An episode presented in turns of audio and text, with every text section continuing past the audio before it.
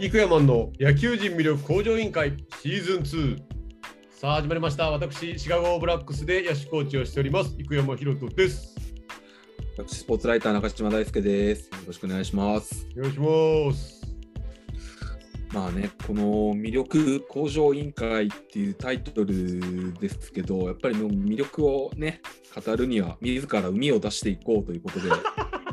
前回はねあの野球界勉強しない問題があ海に出てしまいましたが、ーいやーほんまにね。はい、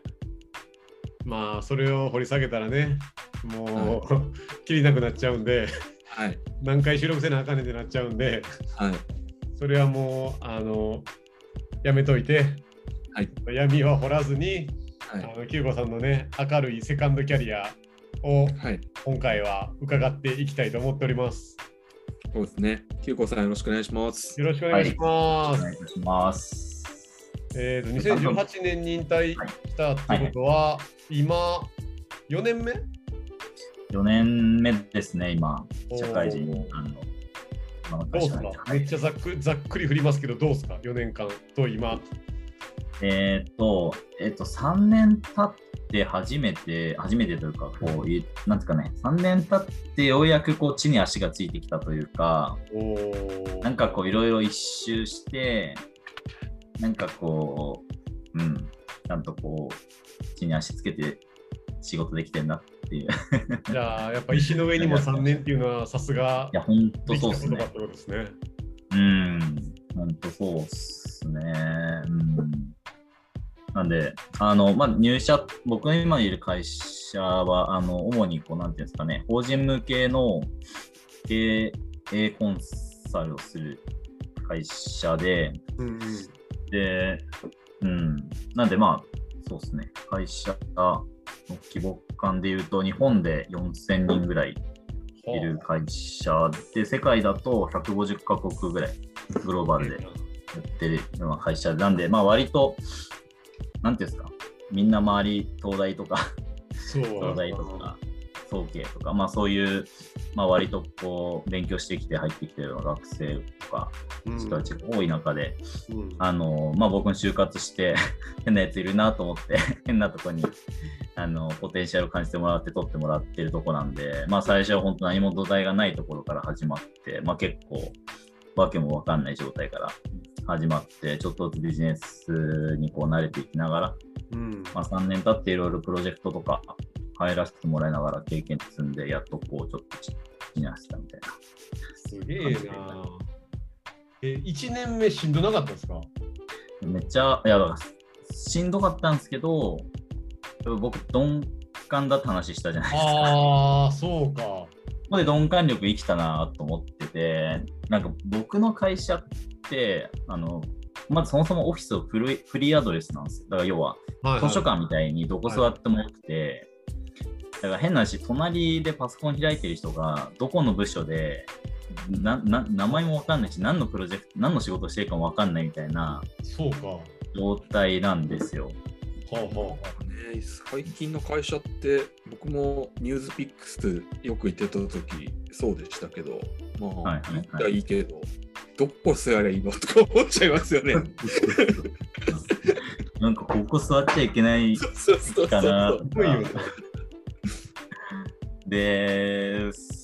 そうですね。で、まあ、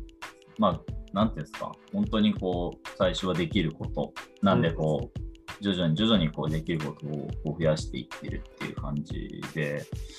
うん、そうですね。で、結構コンサルティングの仕事って、うん。何かこう、物を売ってるわけでもないし、はいはい。何かを作ってるわけでもなく、知的財財産とかその、なんですかね、アドバイザリーが仕事なので、うん。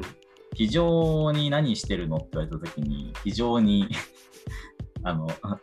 説明が難しいっていう。確かに、その具体的な企業の事例があって、それに対してこう解決してるみたいあな。のほぼほほぼほぼの確率で、あの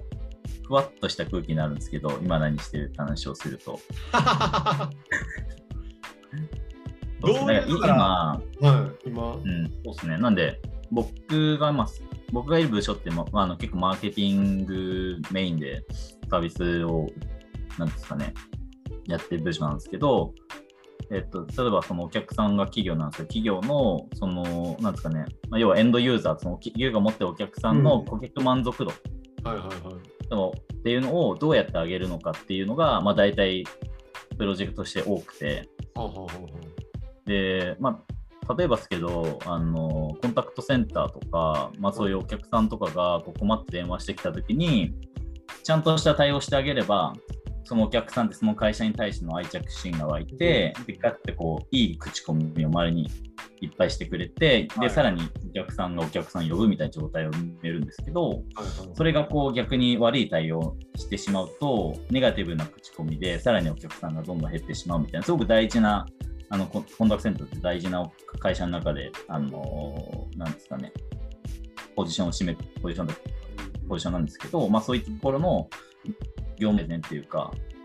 をしてあげたり、どういうオペレーションしたらお客さん満足してもらえるかとか、今やってる業務とかで、あのなんか無駄な業務とかあれば、システムとか入れて、あの業務改善してあげるみたいな、まあ、そういうプロジェクトがあったりするんですけど、まあ、そういったところで入って、あのまあ、なんですかね、企業の課題を解決してあげるみたいなあの 仕事を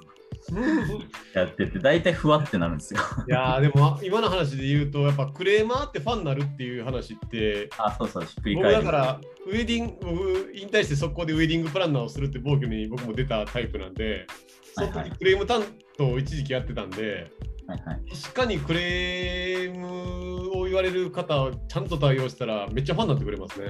うん、そうね。あれはめちゃくちゃだから熱量の方向を変えるみたいな感じだと思うんでもともとなんか思いがある人やからそこが熱量変わればめっちゃいいファンになってくれはりますよね。そうそうそうそう。まあまあ、そういうマーケティング上の原則みたいのがあって、なんでまあそれに乗って、お客さんが、まあ、ちゃんと満足度を上げるためにこうサポートするみたいなのが僕たちの仕事。業種は？あ、相手の業種ですか？もう業種関係ないですよね。えー。なんで、例えば保険業界もあるし、うんなんていうんですか、あのなんだっけ、通信、通信事業体の会社もあるし、とか、まあ、コンタクトセンターってどの会社も持ってるんで、大体。それはじゃあ営業部隊みたいな人が取ってくる案件を。構造的に言うと、えっと、なんていうんですかね、えっと、ロローラーがこう上がっていく人、この営業をやるんですよ。マネージャーって言われる、世間一般的に言う、その課長とか、はあ、はあはあはあはクラスになると、初めて営業をやるんですよ。お客さんと契約取りに行くんです。その人たちがお客さんと契約取ってきて、で、その下のスタッフチームに振るチームに振るそう、そう、仕事を振るっていうことになってるんですよ。そうか、だからそういうコンサルティング能力がある人が階層上がっていったときに、いろんな知知見があるから提案ができて、で、引っ張ってきて、で、それを自分の部下に、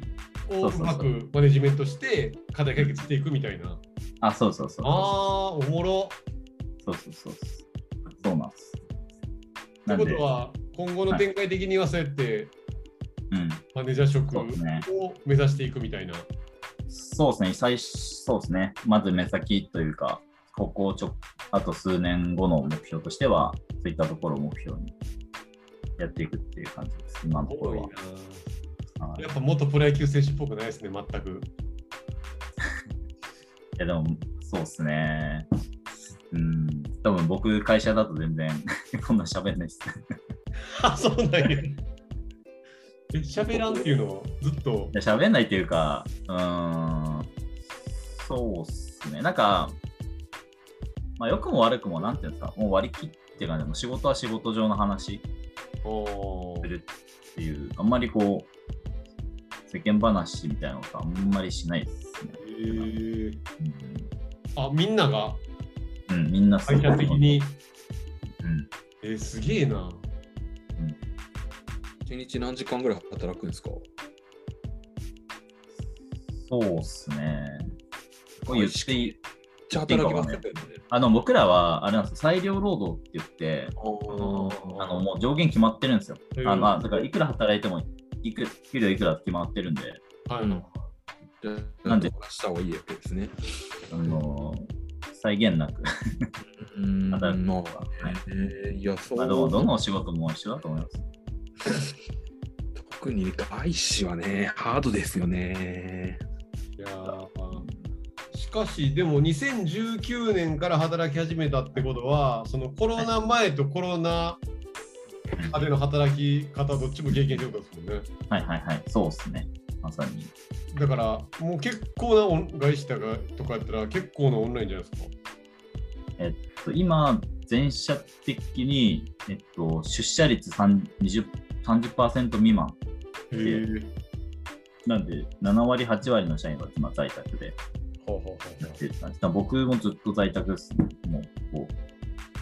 う、はい、コロナになってからは。じゃあ、あのいいっすよね。じゃあもう今日の Zoom のこのメンバーは2人は基本在宅で1人は炎天下で走り回ってるっていうこの対局の構造ですね。いや、でも、太陽に浴びるって大事だなって思いますよ。大事？うん太陽浴びるのは大事？うんうんなんか、適度な時間ですよね。そうそうそうそうそう。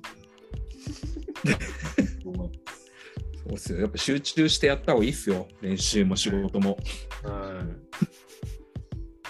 なるほどな。え、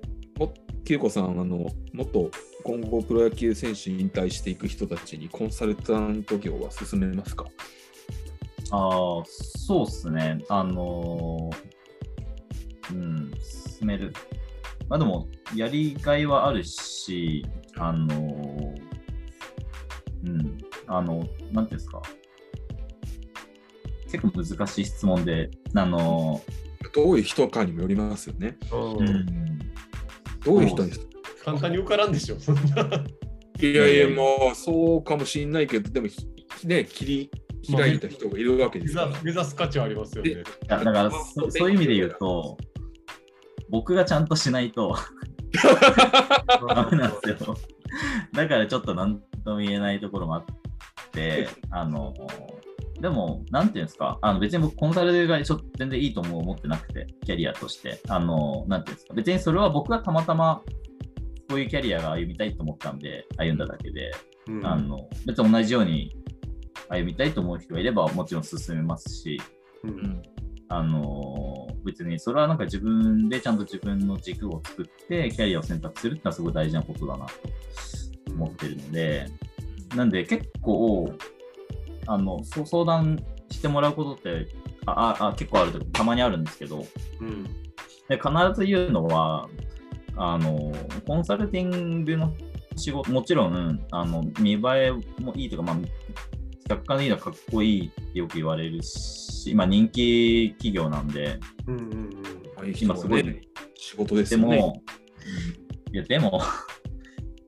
結構なんていうのコンサルってやっぱ第三者なんですね、言っても仕事の立場上。要は当事者になれないんですよ。アドバイザリーなんで、まあずっとコーチやってるみたいな、自分たちが打席に立つことはないはいはいで、でもやっぱり打席に立ちたいなって思う時も絶対来ると思っていて、うん。やっぱ自分の会社で自分の商品を売りたいとか、うん。自分の自分がその当事者になって自分の会社のうん。ものを売ったりとか、責任を取る立場でいたいっていうのは絶対来ると思っていて、なんで、あのまあ、あくまで第三者的な立場で、そういうアドバイザリーが好きな人うん。をちゃんと、えーそれが好きでできる人だったら、もちろんいいと思うし、必ずしもコンサルが本当にいいかって言われたら、別に僕はそうでもないと思っていて、なるほどなるほど。うん、なん副で業はいけるんですか？副業ダメなんですよ。あ、ダメなんや。はい。うんなるほど。やっぱ情報漏洩とかもろもろあるから。そうっすね。もうあの、ちょっと理由まで伺ってないですけども、ダメみたいですね。うんんうんなんかその境目がないから、あの、どの会社も一緒か。なんかその、会社自分の会社でやることと副業でやることの境目がなくなっちゃう可能性もあるじゃないですか。要は、アドバイザリーだったら、個人で受けるのか、会社で受けるのかで、確かにそうか。はい。何をやるかにもよると思うんですけど、なんで、まあ、その基準というか、規約作るのは難しいからなんですかね。全面的にダメなんですよ、副業って。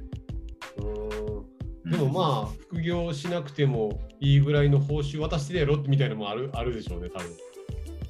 やこれ、これ言っていいかわかんないですけど、うん、時間で換算したらそんなにあ、そういうことか。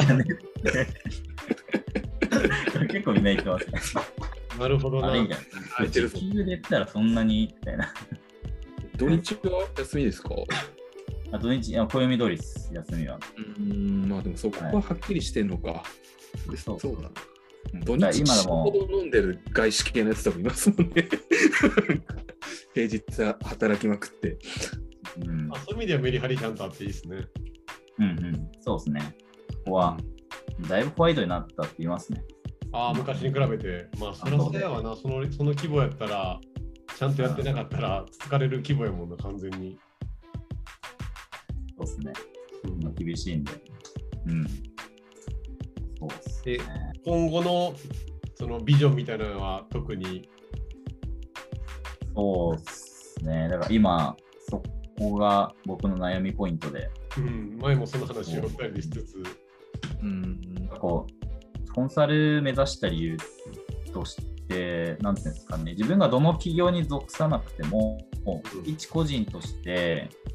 こう価値のある、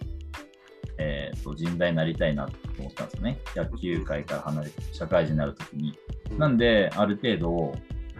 スキルセットをしたい。ビジネススキルっていうんですかね、一般的に。っていうのをまずスキルセットすることによって、あの自分がどこ、例えば今の会社潰れたとしても、どっかからはちゃんとこう必要とされるような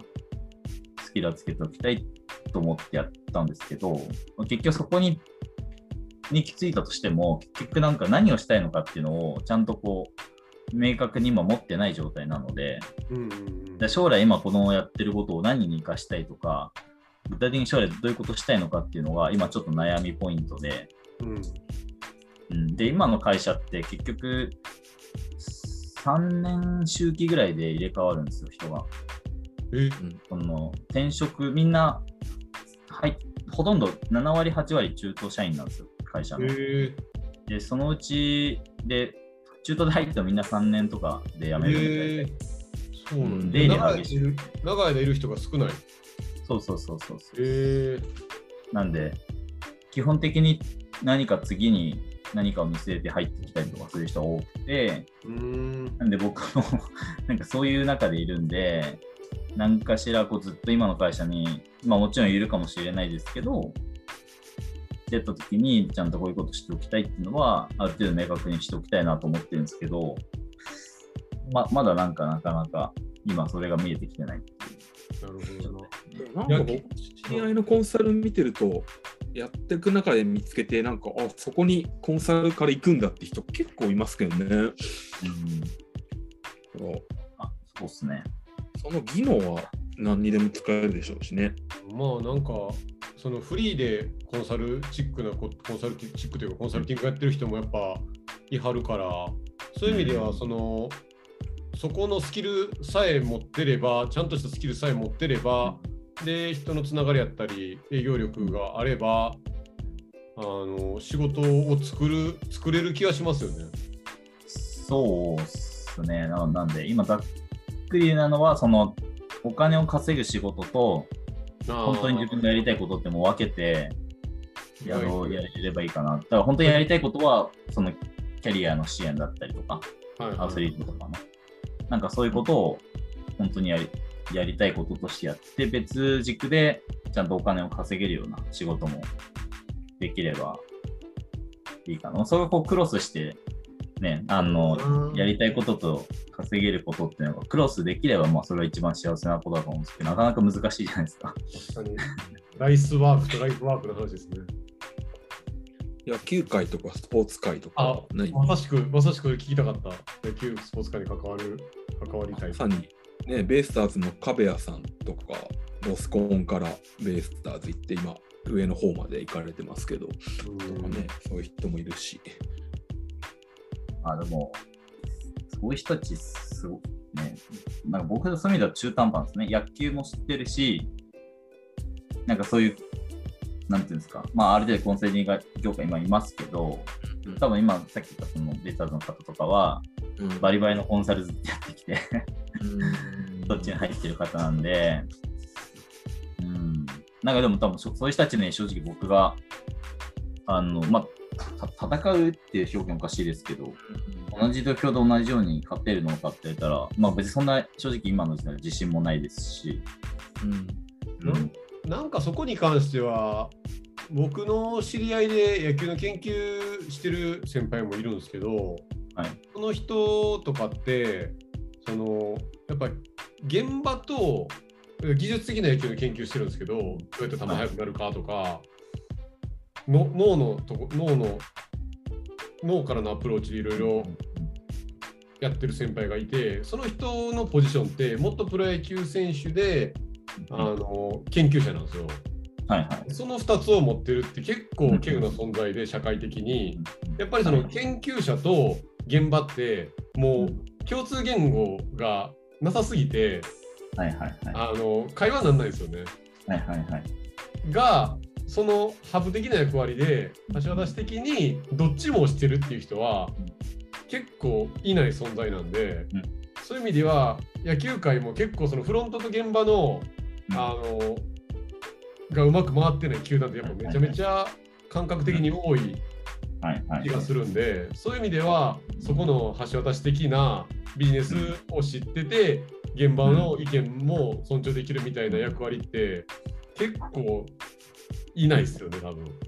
そうですね。確かに両方経験してる人は。そうだから中途半端ではなくて結構それは強力な武器な気は見方によっちゃするなって今の話そう聞いてて、ですね。うん、だから他だから後々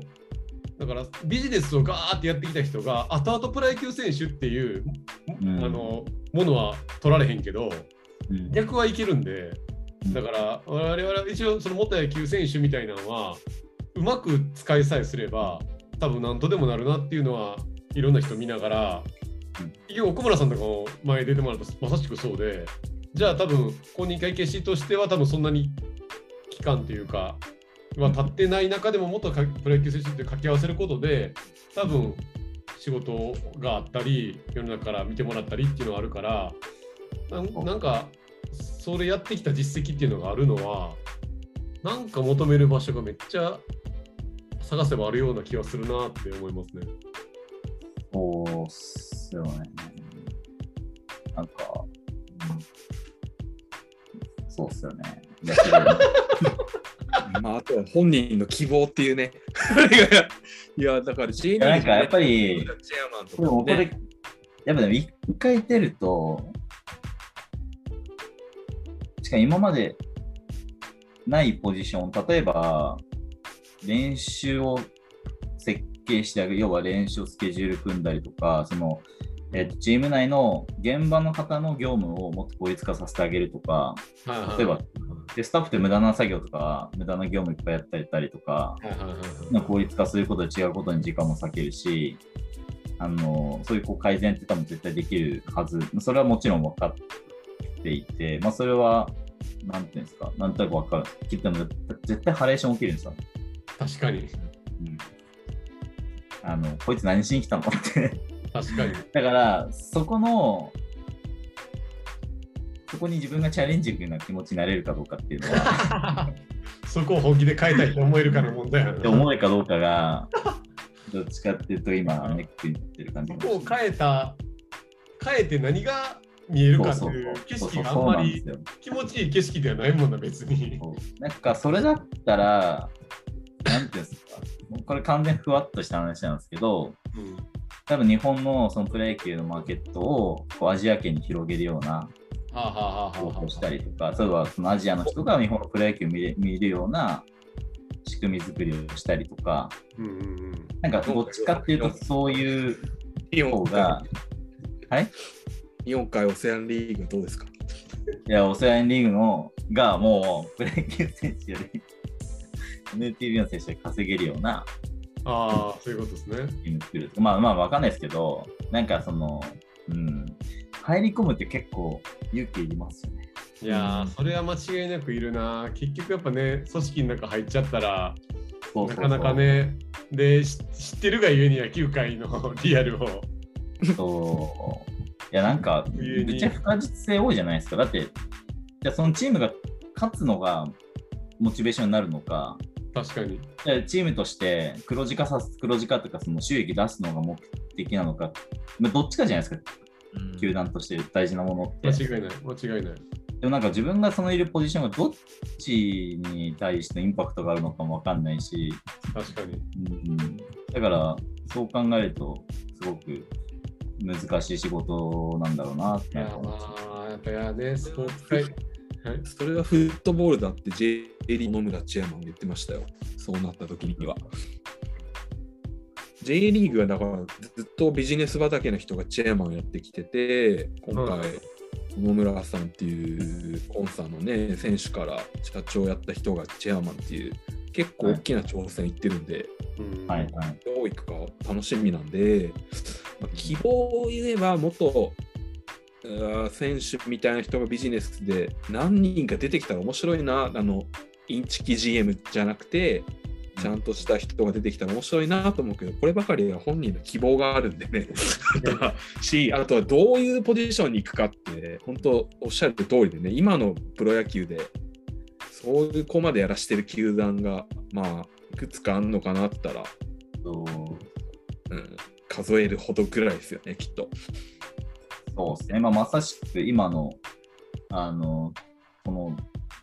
なんていうんですかね、このなんですかこのセッションのテーマじゃないですけど、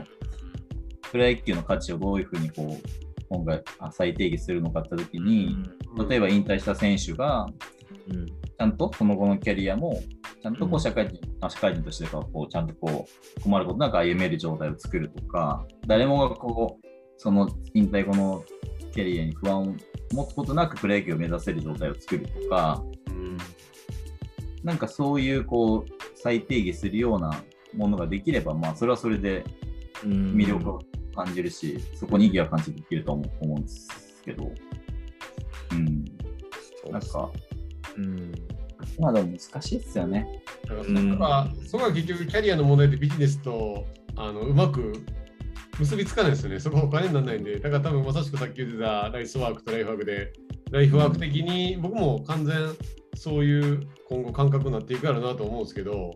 別にそこでお金儲けをがっつりできるもんではないんで、うん、でもじゃあ縁あって、そうやって選手になった人やったり、なんか頑張っていた人たちが、なんか、選択肢もなく苦しんでるみたいなのは、とか、考え方とか、その、出会う人によって大きく変わると思うんで、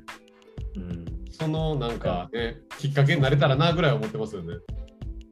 まあ、まずあれですよプロ野球選手っぽくないが褒め言葉になってる時点で、大問題やから、まマジで大問題やから、だからそれ。が逆になれば、ある意味、目標は達成される。そうそうそうそうそうだからこそこういうなんかプロ野球選手っぽくないですよねって言われがちな人たちがあの集まってどんどん集まって横のつながり作っていくっていうのはまあ大事なあれですよね。そうでも結構野球界って同じ思想を持ってる人多分結構いるんだろうなと思ってて、ほうほうほうでもなんかあんまり手を取り合わないですよね。あーなんかわそんなイメージなんです。わかる気がするわ。で僕はこれなんとなく僕のイメージですけど、うんやっぱりみんなやっぱ選手のあの承認欲求みたいな、自分がやっぱりヒーローになりたいっていう心の底にある欲求はやっぱりあるんじゃないかなと僕は思っていて。要は認めたいけど認めたくないみたいな、やっぱやっぱ自分が なんかこう目立ってこうやりたいみたいな、なんかどっかであるんじゃないかなと思って、まあそれは職業えーなんか僕も正直そんな全くないかって言って、そんなもちろん全くないわけではないですし、うんうんうん、でもやっぱもっと同じ思想を持ってる人たちで手を取り合って、こう一団結やれば、もう少し大きなことはできそうな気がするんですよね。うん。まあ、だからね、あの我々、キューゴさんと僕がその、えっ、と、アスリートキャリアアカデミーか。で、うん。あのアスリート、いろんな競技の他競技のアスリートが学んでるアカデミー、オンラインのアカデミーで、菊山が2期生、あれ ?2 期生かな？で、3期生でしたっけ？はい。だから一期ずれであの一緒にそういうキャリアのことについて学んでたっていう縁もあるんで、まあね、はいはい。野球界ももちろんですけど、いろんな競技巻き込んでね、うん。なんかそういう活動は思いがある人たちで手取り合って、もう野球界だけの問題じゃないんで、このキャリアの問題ってスポーツ界の問題であるんで、うんそれをどうにかしていけらな、していけたらなっていう話を3時間ぐらいしてました。もうこんなね、結論が出ない。だから3時間結論経っちゃうが出ないそうそうもうこんな時間やん、出てやめるってなったっていう。うでもここれってなんか永遠のテーマだなって思って間違いなく結論出るわけないですからね。だって目標設定ないじゃないですか。ないないないない。一目生標設。定できないも問題はあるのは分かっていて、うんただどの状態がその問題を解決できた状態なのかっていう定義がまずできてない時点で、うん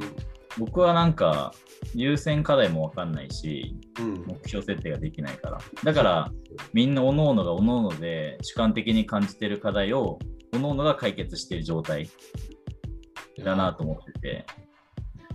なんかでも、だだとしたら永遠のテーマなんだかな。そう、だから前も話した、そのなんか、ロールモデル的に自分らがちょっとでもなんかこんな可能性あるんでっていうのを提示していかなあかんなっていう結論にいつも行き着くっていう。うん、そうそうですね。自分たちをまず目にできること。そうまず自分が何できるかなっていうところを、で、意外と可能性あんでみたいな話とか、でも、なんかね、そういう事例になっていかんとダメですよねって話で終わりましたね。だから、今回も多分その話で終わるって感じですね。綺麗にまとめるっていうね。でもこれがある限り続きますからね。そうそうそう。もう、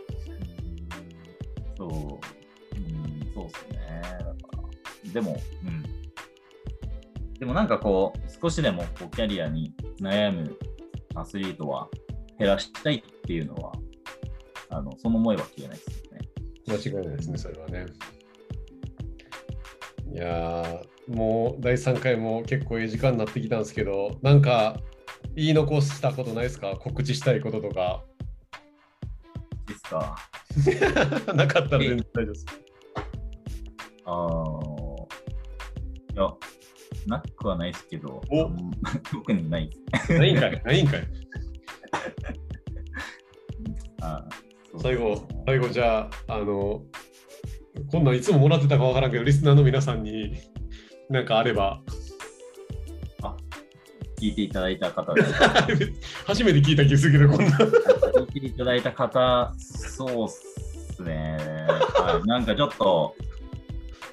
この回が、なんていうんですか、あの、